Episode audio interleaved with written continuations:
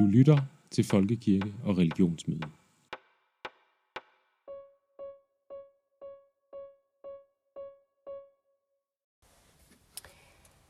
Når man hele livet har været engageret i religionsdialog, så ved man et og andet. Og det har Nortotelle, teolog, præst og professor emeritus.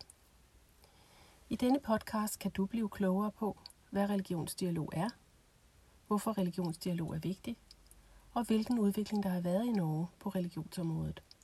En udvikling, der på mange måder ligner den i Danmark. Nortotelle har været professor i teologi ved Oslo Universitet, og hans hovedinteresse ligger i grænselandet mellem kristen tro, østens religioner og moderne spiritualitet. I efteråret 2019 holdt han en forelæsning i forbindelse med Kåre Schelte Busks afskedsreception. Og det er den, du hører her. Da jeg var student i Oslo på 1960-tallet, i 30'erne, var det én eneste muslim i Norge. Han bodde på Abelsø. Alle visste hvem han var. Først giver Nortotelle et kort historisk tilbakeblikk på, hvordan tingene har utviklet seg i Norge. Og derefter kommer han frem til de konkrete og erfaringsnære spørsmål som ligger bag hans overvejelser og forskning på området. Da jeg var student i Oslo på 1960-tallet, i 30'erne, var det én eneste muslim i Norge. Han bodde på Abelsø. Alle visste hvem han var. Man talte fremdeles om Norges eneste buddhist. Det var en litt original ingeniør som var blitt omvendt av en indisk munk som kom til Norge, til Oslo under første verdenskrig. Han hadde planer om å lage et verdensfredsuniversitet oppe i fjellene i Norge. Og Den gang så hadde jeg også en venn som kjente en venn som drev med yoga. Eh, noen eksentriske personer var opptatt av spiritisme, og teosofien og antroposofien hadde sine kultiverte tilhengere.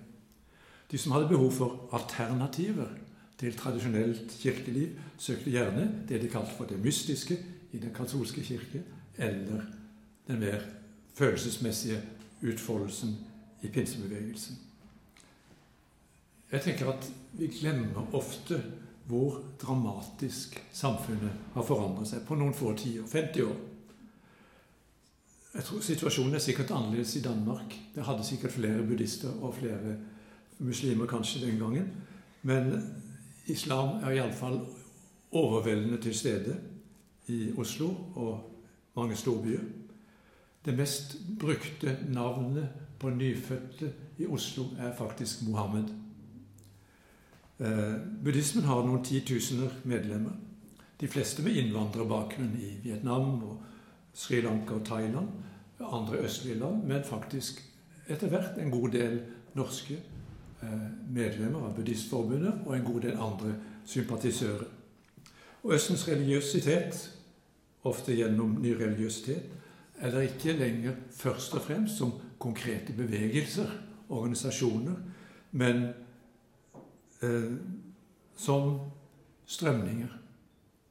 Som tankegods, som ord, begreper, eh, trender, musikk, moter, filmer, helse, smykker, statuer, ikke minst nye ord, chakra, energi, ki eller chi, eh, reinkarnasjon, yoga, zen, karma, energistrømmer Massevis av forskjellige uttrykk som på en måte har gått inn i rett folks retorikk, i språket.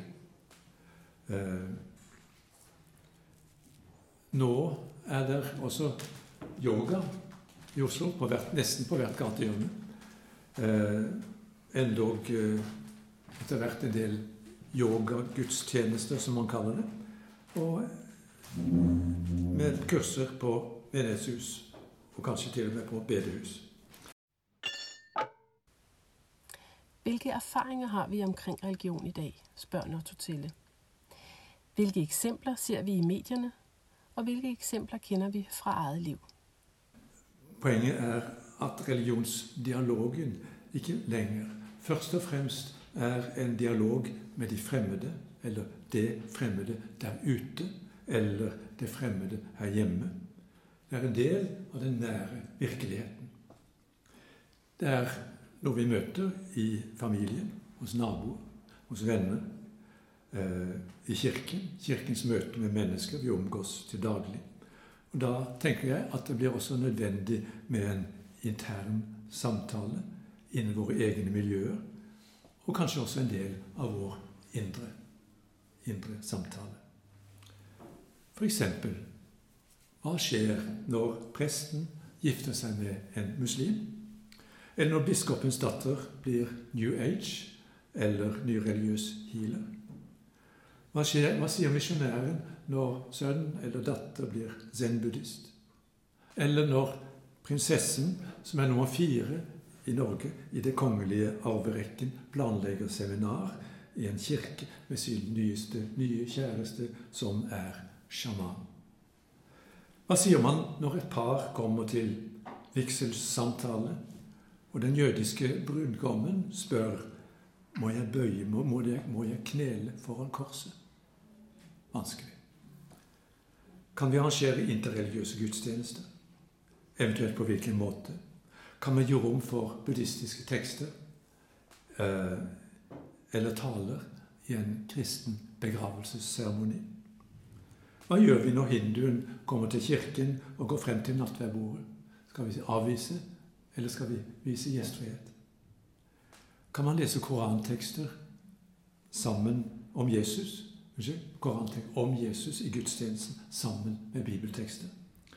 Er det ok at et medlem i menighetsrådet offentlig proklamerer at han eller hun tror på reinkarnasjon? Kan vi tillate yoga på bedehuset? Kan presten bli yogainstruktør og arrangere yogagudstjenester i kirken? Hva sier presten eller diakonen når et menneske ringer og spør hvordan kan jeg trøste en buddhist som har mistet sin ektefelle? Mange spørsmål. Jeg skal ikke svare direkte. I stedet så skal jeg komme med ett til. Noe som blir mer og mer aktuelt, tror jeg, er at enkelte føler at de ikke lenger bare hører hjemme i én religion, men er flere religiøse og tilhører flere religioner på samme tid. Noen kaller det dual belonging. Tosidig tilhørighet. De har vokst opp med to religioner, slik noen har vokst opp med to språk. Kan vel bli to religiøse, så de kan bli bilingual. Eller folk gjør underveis i livet så viktige erfaringer i en annen religion at de føler at de må gi rom for dette, uten at de ønsker å gi slipp på de dype røttene i sin egen kristne tro. Kan man være buddhistisk kristen eller kristen buddhist? Kan man være hindu og kristen, eller kristen hindu? Kan man være kristen muslim eller muslimsk kristen? Mange spørsmål. Eh, det kommer litt an på man, hva man legger i uttrykkene, selvfølgelig. Men det er ment her som en påminnelse om hvor vi er, og hvor vi eventuelt beveger oss. Religionsdialog er ikke bare en intellektuel luksus men i dag også nødvendig for den lokale kirke, sier Nototelle. Man kan ikke bruke dialogen som et middel til misjon. Så utvikler man, og dette, mye av det samme har jo skjedd også i katolske sammenhenger.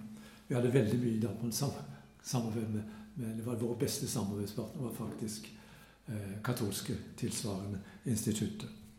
Eh, man arrangerte, la til rette for seminarer hvor prester, japanske, asiatiske prester, og misjonærer lyttet, observerte det som skjedde på andre religioners sentrum, deltok i samtale og inviterte til ettertanke. Hva er kristen tro i møte med buddhistisk tradisjon? Hva betyr det å være kirke i en kultur som er formet av helt andre tradisjoner enn kristendommen? Dialogen ble ikke bare en forberedelse på evangelisering, men en indre prosess. En dialog der man måtte ta de andre alvorlig og selv våge forandring. Så, og de økumeniske bearbeidelsene av dialog, religionsmøte, måtte også komme videre. Ikke bare en dialog om de andre, men med de andre. forskjellige utforminger, til dels eksistensielle samtaler. Man deler åndelig erfaring, sharing of spirituality. Hva skjer når kristne og buddhister mediterer sammen? Hva har vi å lære hverandre? Hva skjer når vi tilber i hverandres rom? Eh, eller det blir en filosofisk, teologisk samtale der to ulike tankesystemer møtes, utfordrer og inspirerer hverandre. Eller det, jeg tror det er faktisk i Danmark dette uttrykket er formet diapraksis. Man gjør ting sammen. Man eh, engasjerer seg i samarbeid for rettferdighet, diskriminering, vold, urett, fredsarbeid og masse. Og når man gjør det, så ser tingene annerledes ut. Og for Norges og Danmarks og Europas vedkommende ser vi jo også tydelig at dialogen etter hvert ble hentet hjem. Til syvende og sist var det iallfall for oss her den avgjørende dialogen skjer.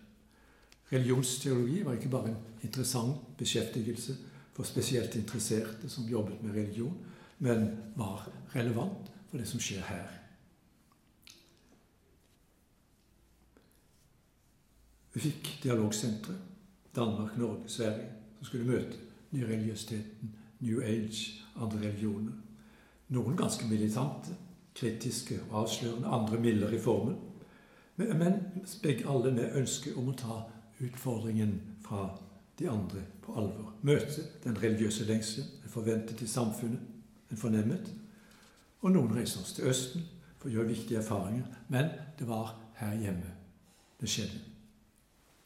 Det som har skjedd de siste par tiårene, er vel at dialogen, tror jeg, ikke lenger bare er for de såkalte spesialistene, men skjer på lokalplanet.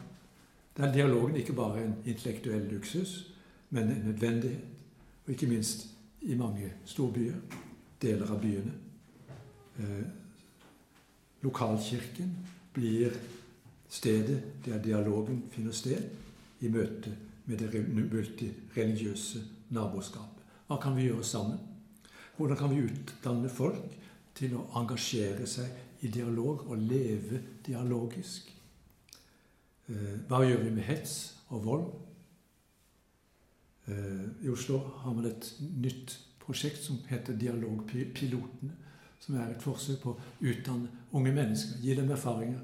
Forskjellige religioner møtes, gi dem faktisk erfaringer og eh, dyktighet til å møte hverandre. Jeg kunne også nevnt skolen som en viktig samtalepartner, eller dialogsted, men det har vi ikke tid til. Dermed altså, er vi altså eh, på en måte tilbake til det nære igjen. Hva med forandringene som skjer i familiene og med enkeltpersoner?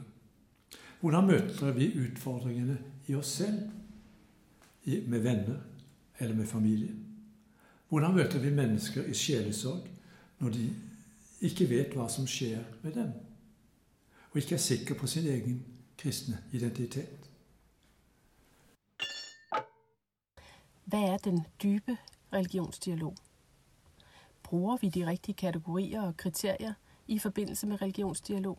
Og hvordan opplever vi selv samtaler med andre? Hvordan påvirker de oss? Hva er det dype, og hva er det overfladiske?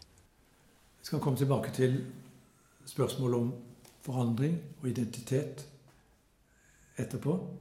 Men først et par ord om det man kunne kalle overflate og dyp.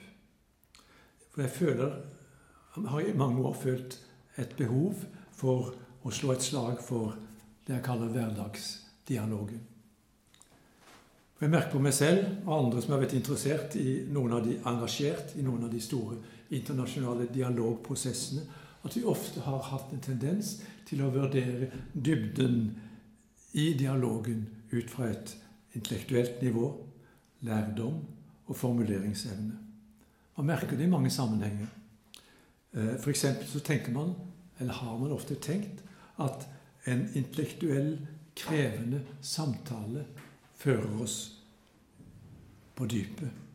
Mens vanlige folks hverdagsdialoger bare beveger seg på overflaten.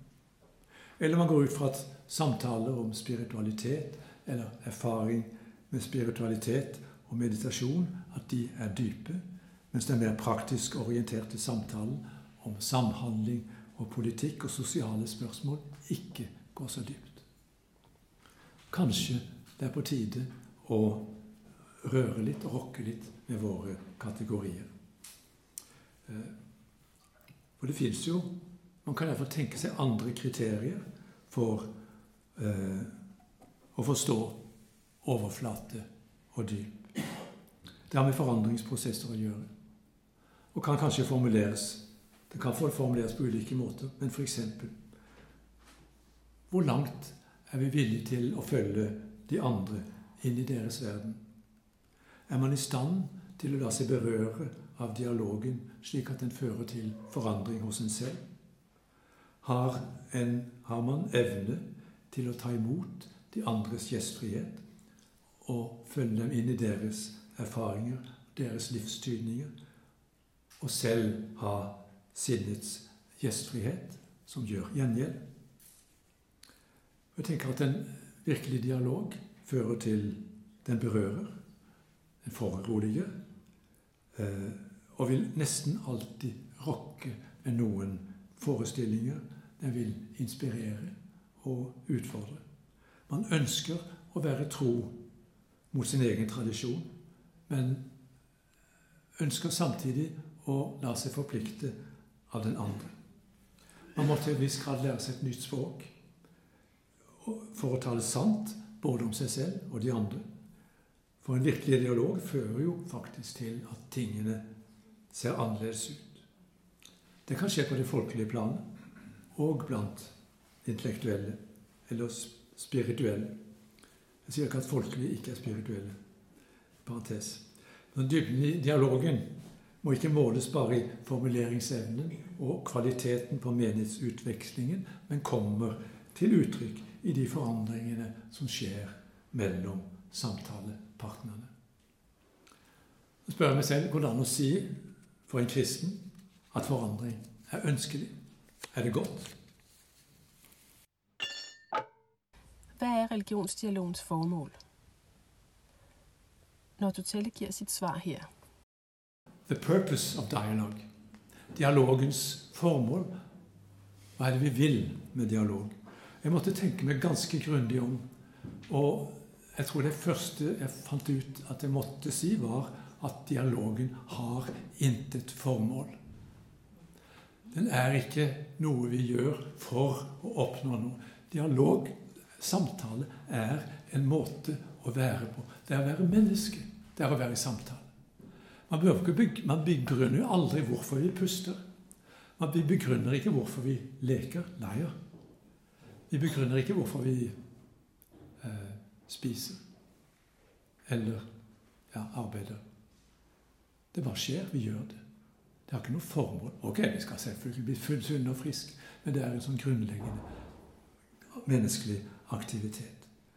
Eh, et barn blir ikke menneske hvis det ikke er i nær dialog i oppveksten med mor, far, næring. Å være menneske er å være i samtale. Helt fundamentalt. Og så, Når det er sagt, så kan man si selvfølgelig samtalen er viktig for å oppnå ting. Eh, det er måter å puste på å elske på å spise og arbeidet som ikke er bra. Som vi må forandre på. Men og, og, og også være samtale på som ikke er bra. Men eh, og dialogen har jo ofte En av dialogens funksjoner er jo, hvis det er en virkelig dialog, å skape tillit. Gjenskap, gjenoppbygge relasjoner. Alle som har lest Løkstrup, så vet jo hvor, hvor, hvor, opptatt han er av Det er først når relasjonen er brutt, at man forstår hvor, spontane, hvor viktige disse spontane livsytringene er. Eh, så dialog er viktig også for å bygge relasjon, samarbeid, skape gjensidig forståelse. Men det er først og fremst en grunnleggende menneskelig måte å være på. Dialog er mennesker som møtes og taler om sine anliggender. De banker på hverandres dører.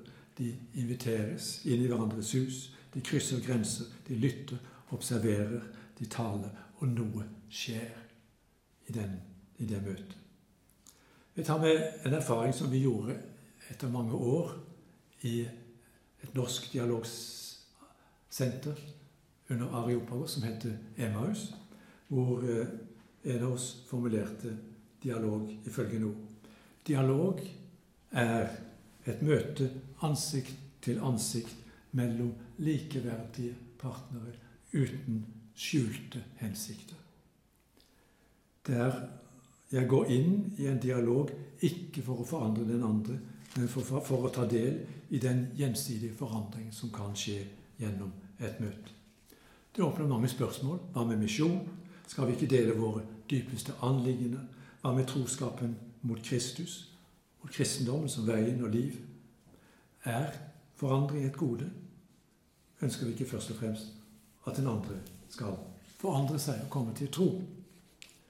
Og mitt svar er at et virkelig møte alltid åpner for vitnesbyrd eller tro og erfaring.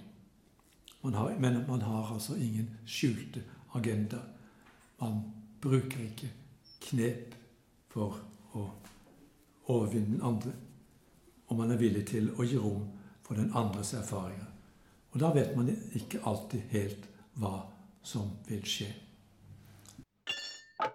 Religiøs sameksistens kan beskrives på fem forskjellige måter. Fem måter vi kan leve sammen med hinanden i samfunnet. Dette vet de fleste av dere, men en liten påminnelse om hvor faktisk hvor mange forskjellige løsninger det er i relasjonen eh, for religiøs sameksistens. Jeg har nevnt fem skal bare, som stikkordmessig. Én sameksistens side om side uten kontakt. Det er jo faktisk tilfellet over store deler av verden. Jøder og kristne har levd side om side. Muslimer og hinduer side om side. Uten kontakt. Eh, eller gettoer. Eh, av og til så er det iallfall en fredelig løsning. To en annen type eksklusivitet, hvor man sier enten eller. Kristus eller Buddha. Zen eller eh, Zenway eller Jesus. Er inkompatible. Helt umulig å bygge broer. Eksklusivitet. Tredje inklusivitet, hvor har preget veldig mye av 1900-tallets teologi, både i katolsk og protestantisk sammenheng. Forberedelse, oppfyllelse. Altså andre religioner som en slags eh, en del av, av Guds åpenbaring, men som en forberedelse for oppfyllelse i kristendommen som det høyeste. Preget Reichels tankegang og veldig mange andre. Eh, ikke for å oppheve, akkurat som Jesus sa, ikke for å oppheve loven, men for å oppfylle den. Som en indre tenkning innad i kristentroen kan det kanskje være greit, men det er ikke så godt.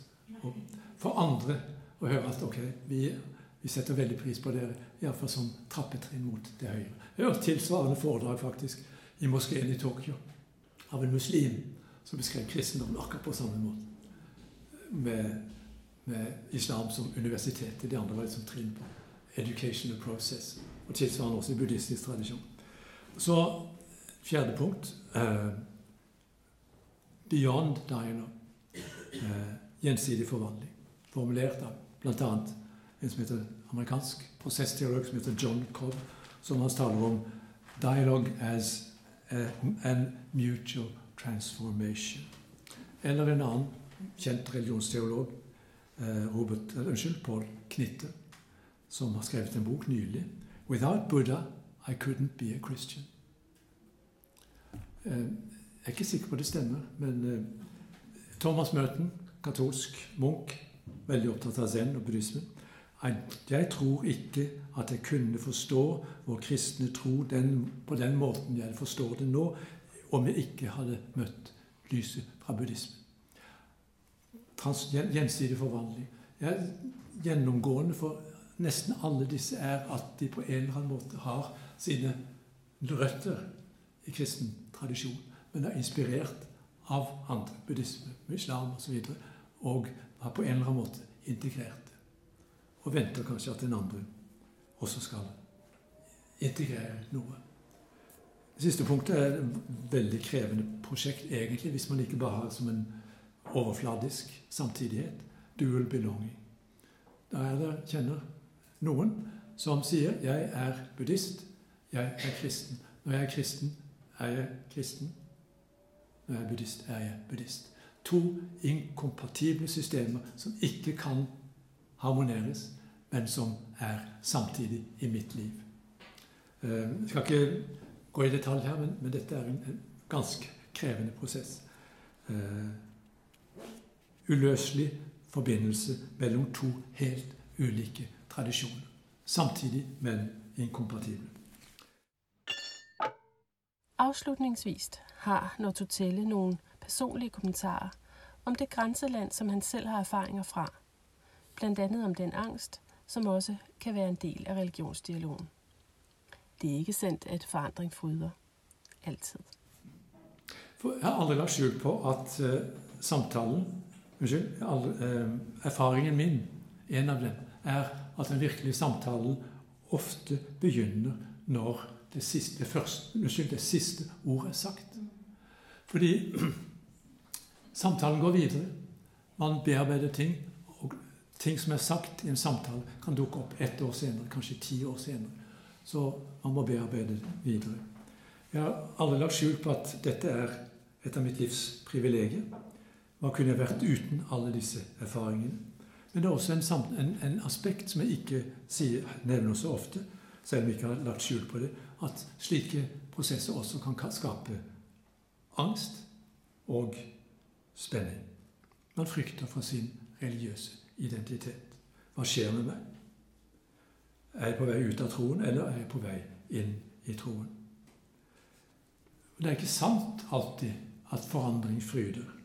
Forandring er alltid vanskelig. Forandring er skjebnesvanger. Man velger ikke forandringen. Den kommer bare. Ikke sjelden motstrevende og nølende. Man forandrer, må forandre seg gjennom livet for å være et levende menneske. Identitet er ikke noe statisk.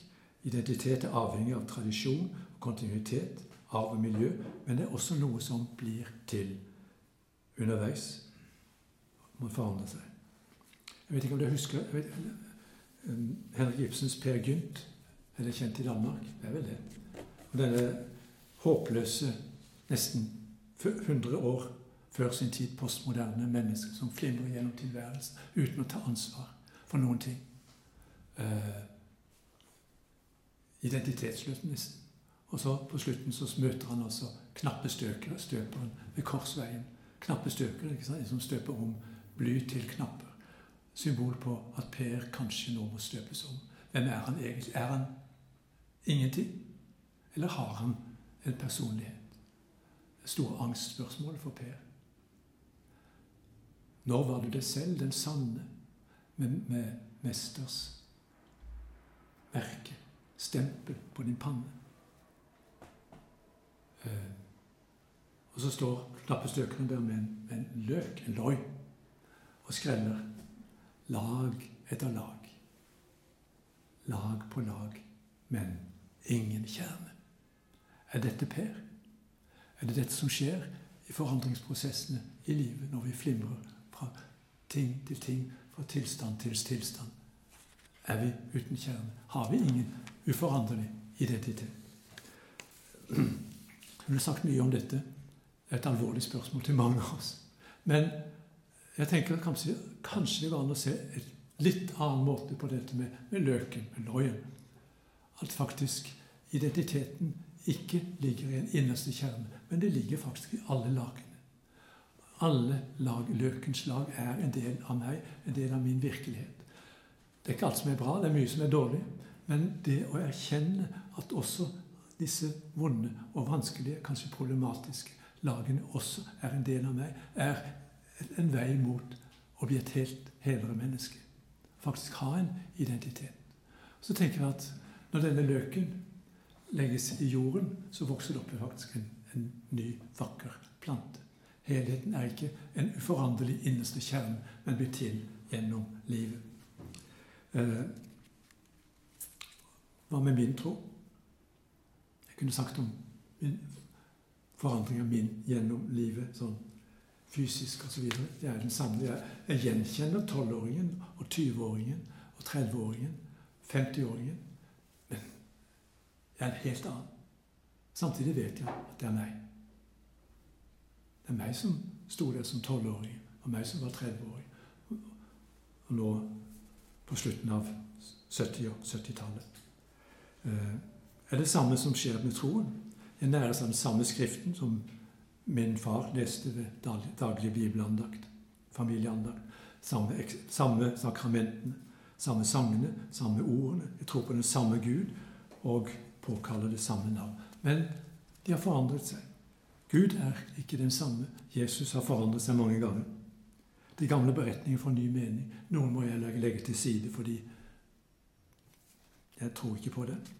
De må kanskje møtes med motfortellinger for å skape balanse. Så jeg tenker at troen er ikke en ferdig definert pakke vi har med oss uforandret gjennom livet. Tro blir til og formes underveis og hele tiden tydes på ny i møte med nye situasjoner og nye mennesker. Vi laver podkast på avstand og spør præster om, hvordan de møder åndeligt søgende i den danske folkekirke. Hvem er de åndeligt søgende? Hvad søger de? Og hvad bibringer de folkekirken? I denne podcast har du hørt professor emeritus Notto Telle, som har præsenteret os for sin egen vej i religionsdialogen. Både den personlige og den professionelle. Tak fordi du lyttede med.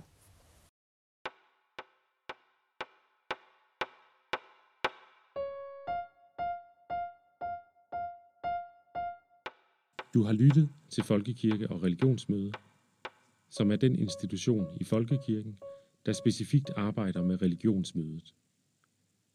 Det gør vi blandt andet gennem relationsopbygning til andre trosamfund og læringsnetværk for engagerede i samfund og kirke. Følg med i vores arbejde på religionsmøde.dk. Programmet her var tilrettelagt og produceret af Marie Skov og Ane Christine Brandt.